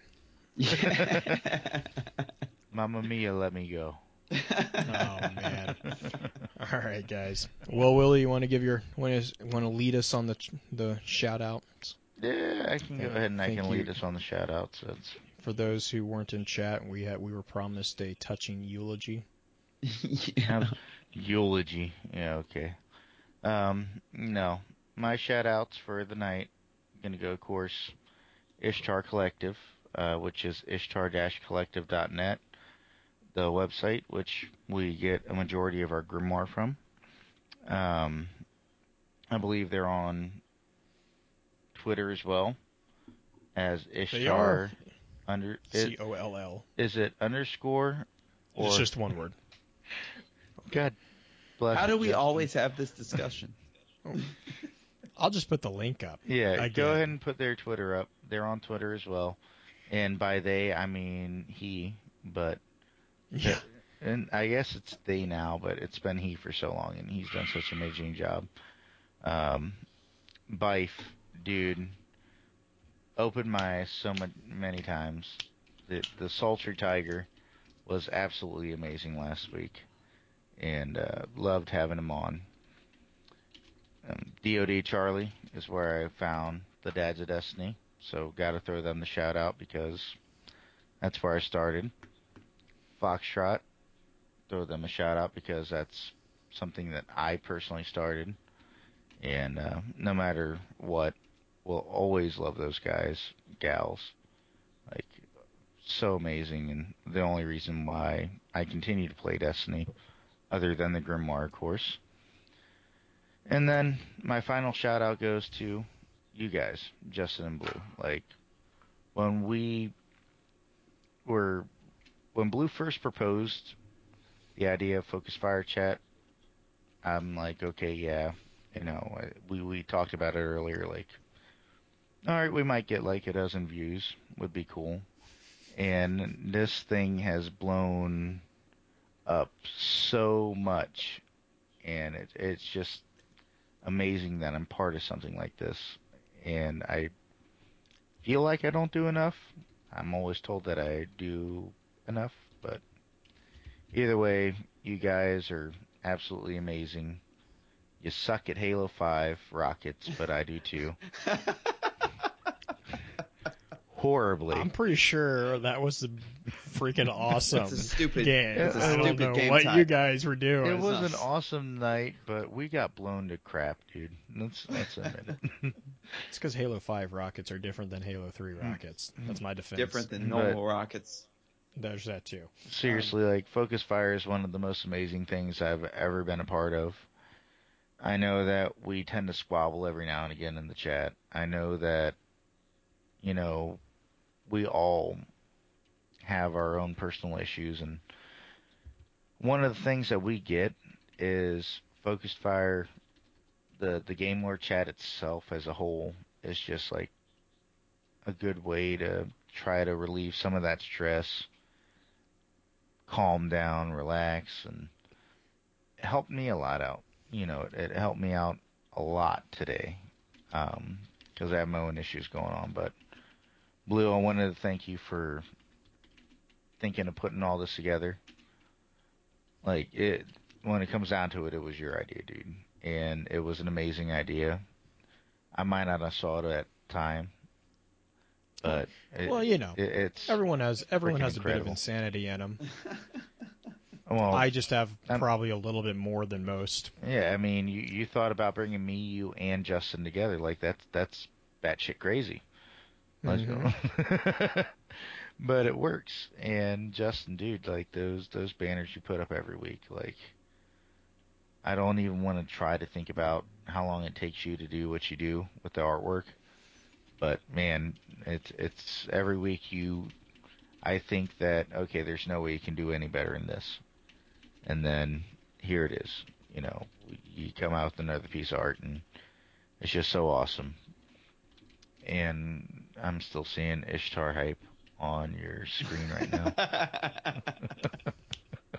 well, Poor people who aren't in the stream aren't going to understand what half of our references are. it's it's the many faces, the many faces of Justin Insane. So Justin Insane was It has been just for the tonight has for the record as a faces, disclaimer yeah for the record as a disclaimer that's the reason half of our tangents kind of end in like trailing off statements is we're trying to figure out what in god's name is going on on justin's camera yeah. um, Absolutely. Like I'll look at the screen and then all of a sudden I'm like, what the hell is he doing now? Like, we've we've been visited by kylo ren um, some other random masked vigilante i assume i don't know I'll, I'll give I'll give a shout out to him in just a second. okay all right Yeah. it's it's his paying cosplay. Oh lord all right Thanks. justin who, Thanks, Willie. who do you who do you have on your Uh, yeah. First of all, Execution first of block. all, really urgent, um, urgent imperative here. We got a man bag down. Man bag is sick. He's he's running a fever. he needs more cowbell. Um, yeah, everyone wish wish man bag well. He uh, he's always here every night uh, among with even if you don't see even if you don't see him, he's he his motto is actually if you if you ain't lurking, you ain't working. But um, he uh he he's Holy awesome, big supporter of mine personally in the chat as well. Um, also, uh, to all of our new lore band members, of which there was an influx this week. Great to see you in, guys. Uh, jump in there, start throwing out spin foil. I don't care it doesn't matter if you're wrong or right, just like Michael Jackson said. Um, you know, just like throw it right out there. Um, Holy. um, so, and yeah, that's that's that's a lot, and that ties in with my next one. All the new listeners, because oh my god, we went from 500 listens to what, Blue? Like 2,000? Holy 1975. crap, you people. Y'all are amazing. And uh, also, um, can't talk about the new listeners without the reason for a lot of the new listeners is uh, hashtag sultry tiger and uh, misspelled bunny. The Guardians of D, thank you so much for the the awesome shout outs on your on your last podcast. That was amazing. And Willie, Willie, our Grimoire lexicon, which without whom this show would not exist. So uh, those are my shout outs. I I had to top Willie. That had to have a longer shout out than Willie. we're getting we're getting to the point where it's going to be like 15 minutes, I'm going to have to be like, okay, we're going to go. No, no, just reiterate. The great, uh, really appreciate Guardian Radio. They they gave us a big shout out on their podcast this week, and we really, really, really appreciate it. We're honored that you guys are. You guys gave us that attention. That that was really awesome, and so we want to return the favor. If you don't listen to Guardian Radio, go and give them a listen. They're an amazing group of people. Um, they are actually in the middle of doing a giveaway for an Xbox One as well, so you should probably go check out that last episode to get the details on that too, if you have any interest in that. Um, other than that, yeah, like they've, like both of these guys have said before, and thank you so much, and we will see you guys next week, or probably in about an hour if you're in chat, um, given how usually we don't sleep. So, with that being said, I guess the lore band's gonna keep marching. I'll see you yeah. guys next week. There he goes. I love it. Why didn't you play the Sultry Tiger clip? I don't have it created yet. I'll do it.